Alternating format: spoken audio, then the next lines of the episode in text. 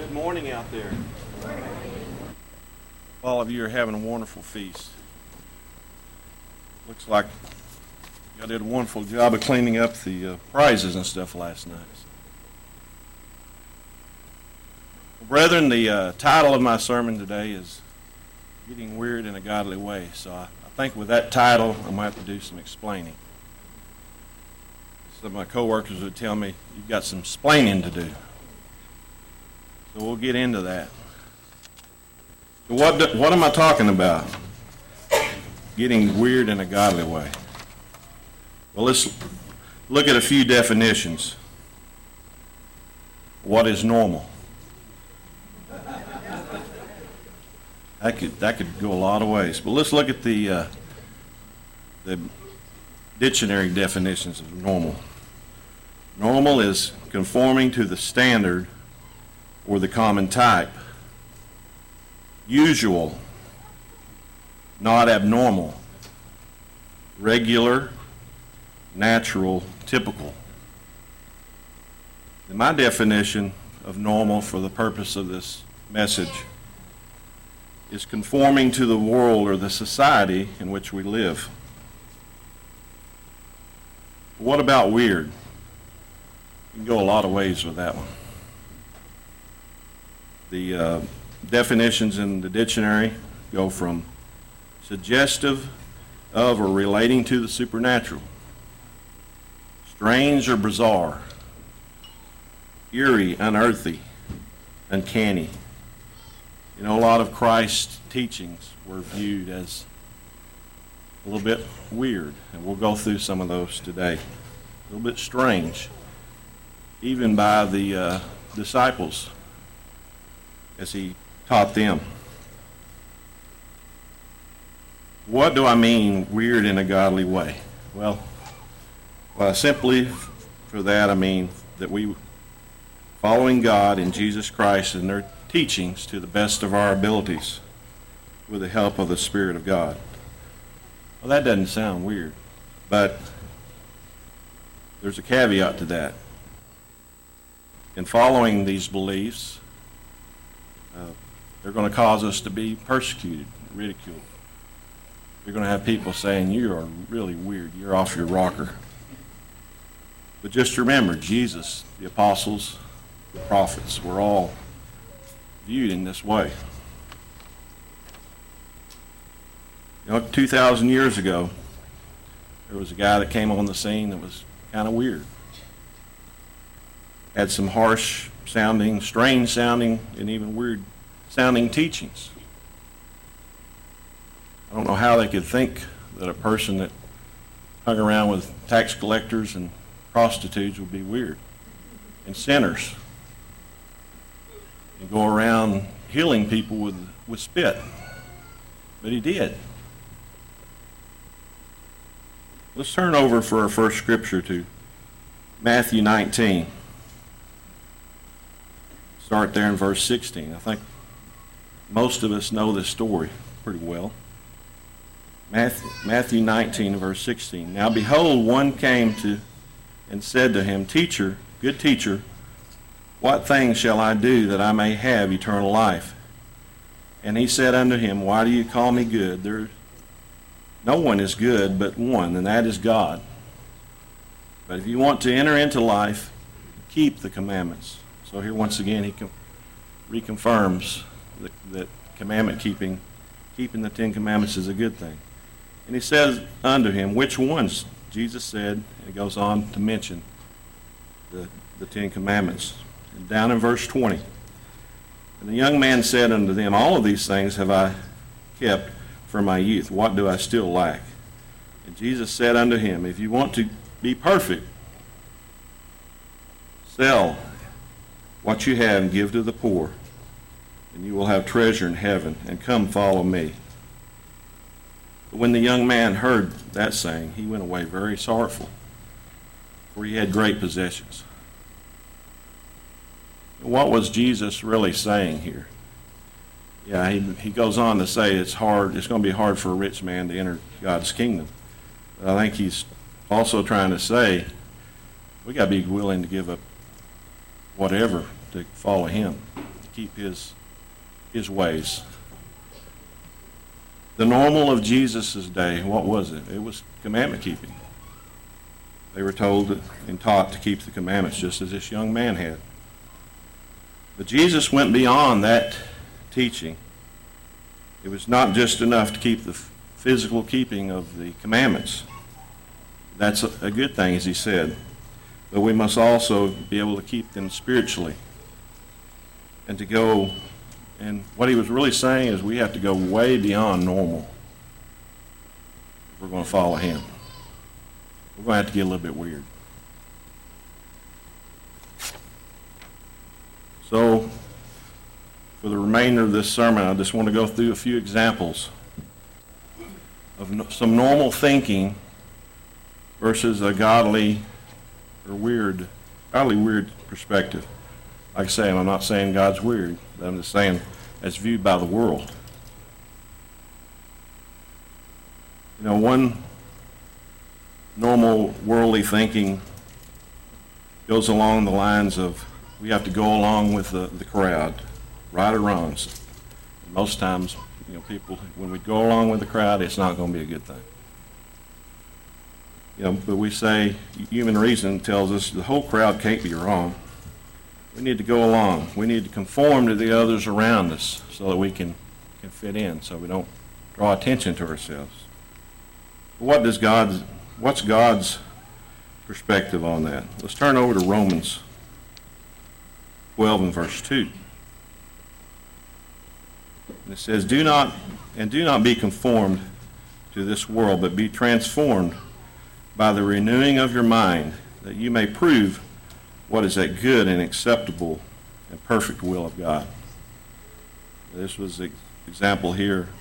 It talks about being a living sacrifice, and that's what we are. We are living, living sacrifices. But when we're not transformed or we're, when we're not conformed to the world, we're going to be viewed as a little bit, a little bit strange. We're not following along with the world's program. My next example of normal versus godly weird. And that deals with human reasoning.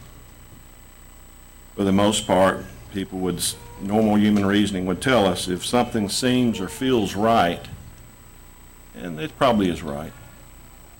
We need to go, should just go along with that.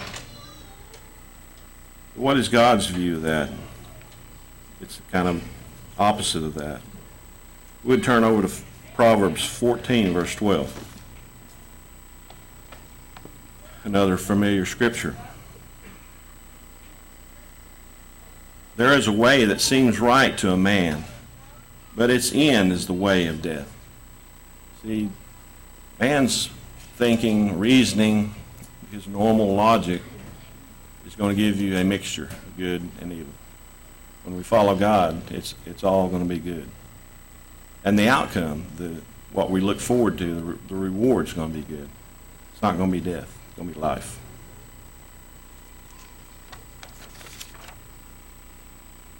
Next example of normal thinking versus being weird in a godly way. And that could be that, you know, maybe right now I need to be working. My coworkers are missing me at work these last five days. And things are backing up at work. I need to really, I should be right, right there with them. You know, they're going, work at a nuclear power plant, and they're going through an outage right now, so it's a very busy time. And to take off during that time is very, can be kind of very stressful depending on your management at the time. But I'm missing out on lots of overtime, lots of money that I could be making. What, what is God's view of these days and this, at this time? Let's turn over to Deuteronomy 16. I think this is one of the reasons that we are, we are all here at this Feast of Tabernacles. And you shall observe the Feast of Tabernacles seven days when you have gathered from your threshing floor and, and from your winepress. And you shall rejoice in your feast, you and your son and your daughter, your male servant, your female servant, and the Levite, the stranger, the fatherless, the widow, who are within your gates. Seven days shall you keep a sacred feast to the Lord your God in the place which the Lord chooses, because the Lord your God will bless you in all your produce and in all your work of your hands, that you shall surely rejoice. He's telling me that I don't have to work these days, that I need to come to his feast site. He will, and here it tells us he will make provisions from the from the our labor to be able to keep his feast days. That's a wonderful God that we have. He's not going to send us with a feast without without a way to keep it.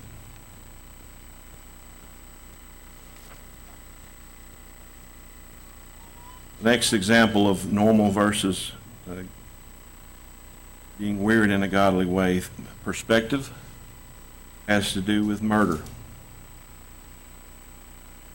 Normal thinking is, and even at Christ in Christ's day, was that you shouldn't murder. That's a bad thing. Most people in most societies today believe that murdering is wrong. But let's look to see what Jesus had to say on the subject. I think he had had a little bit more to say than just physically not going out and murdering someone. Let's turn over to Matthew 5 and verse 21. You have heard that it was said to those of old, You shall not murder, and whosoever murders shall be in danger of the judgment. But I say to you, that whosoever is angry with his brother without a cause shall be in danger of judgment. And whosoever says to his brother, Raca, shall be in danger of the council. But whosoever says, You fool, shall be in danger of hell fire. Now, Jesus, he raised the bar a little bit. Actually, raised it quite a bit. What he's saying is that if we want to be in his kingdom, we got to be go beyond just the normal religious beliefs of the day of society. We must have his laws and his, his father's laws written in our hearts and our minds. That's what he really wants from each of us. Let's turn, or for our next example, along this same line. We don't have to go very far. Just stay right there all of these examples, most of them I came right out of the Sermon on the Mount. You don't have to go very far because there's a lot of meat right there. And a lot of uh, things that Jesus said here were, you know, construed at the, his day as a little strange and going beyond what the scribes and Pharisees said. But what did he say about the scribes and the Pharisees? Your says your righteousness must far exceed that of the scribes and Pharisees. Normal thinking on adultery. Don't commit adultery. At least that was the thinking back 2,000 years ago. That normal is based on your societal influences around us. That's changed. That view on that is today has even changed quite a bit. So, so I won't even go there because that's a whole whole new subject there. But what did Jesus have to say about committing adultery? Let's turn over to Matthew 5 and verse 27. You have heard that it was said of old that you shall not commit adultery. But I say to you that whosoever looks at a woman to lust for her has committed adultery with her in his heart. Now that's this applies to, to men and women, but I think for the most part this probably is more of a problem with men based on the way that we're wired. But Jesus once again is telling us that we have to go way beyond physical, gotta go way beyond normal. Gotta have God's laws written in our hearts and minds. The next example, just a few verses over of normal versus godly weird thinking. And that has to do with loving your enemy. normal thinking of his day was to lo- love your neighbor and hate your enemy. And I don't think that that's probably changed a whole lot in today's society. Let's look at Matthew 5 and verse 43. See what this weird Jesus character had to say about it. this. Matthew 5 verse 43. And you have heard that it was said, You shall love your neighbor and hate your enemy. But I say to you, love your enemies. Bless those that curse you. Do good to those that hate you. Pray for those who spitefully use you and persecute you. For you may be son, for you may be sons of your Father in heaven. Got to go way beyond physically not killing someone. We have to love our brother, love our fellow man. Just as Matt the other day talked about the young boy that forgave that man who was doing horrible things to him, trying to kill him. We got to have that kind of attitude towards others. Hard to do, very, very hard. Once again, these Sermon on the Mount scriptures, when you try to drink them all in at one time, it's hard to do because there's so much there. You have to kind of let it kind of soak in, and I have to go go away for a little bit and say, I'm falling way short there. But I'm not even done with the Sermon on the Mount yet. For my next example, of normal worldly thinking versus a godly, weird perspective. And that is that for the most part, people believe that we should do whatever's necessary financially and materially to get, get ahead in this life. They believe that getting ahead financially is the most important thing. And that the ones with the biggest, nicest houses and cars and toys, possessions, are those are going to be the winners. But God's view is totally, totally opposite of that. Let's take a look at that in Matthew 6 and verse 19. Do not lay up for yourself treasures on earth, where moth and rust destroy, where thieves break in and steal. But lay up for yourselves treasures in heaven, where neither moth nor rust destroys, and where, th- and where thieves do not break in and steal. For where your treasure is, there your heart will be also. God, God wants us to be building treasure and, and putting our treasure in heaven. I think that's why we're all here at God's feast. We're doing that. We're putting our things above first in our lives. Otherwise, we'd be back doing what normal people do. What God is, Christ is telling us here is that you can't take your possessions with you. They will mean nothing when you're gone. Can't take them into the next life, even though a lot of the Egyptians and some others have tried. I don't think it worked out so well for them. They just hadn't figured that out yet. They will one day, though, won't they?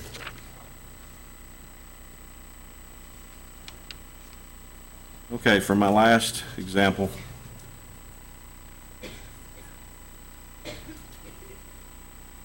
of normal versus being weird in a godly way has to do with judging.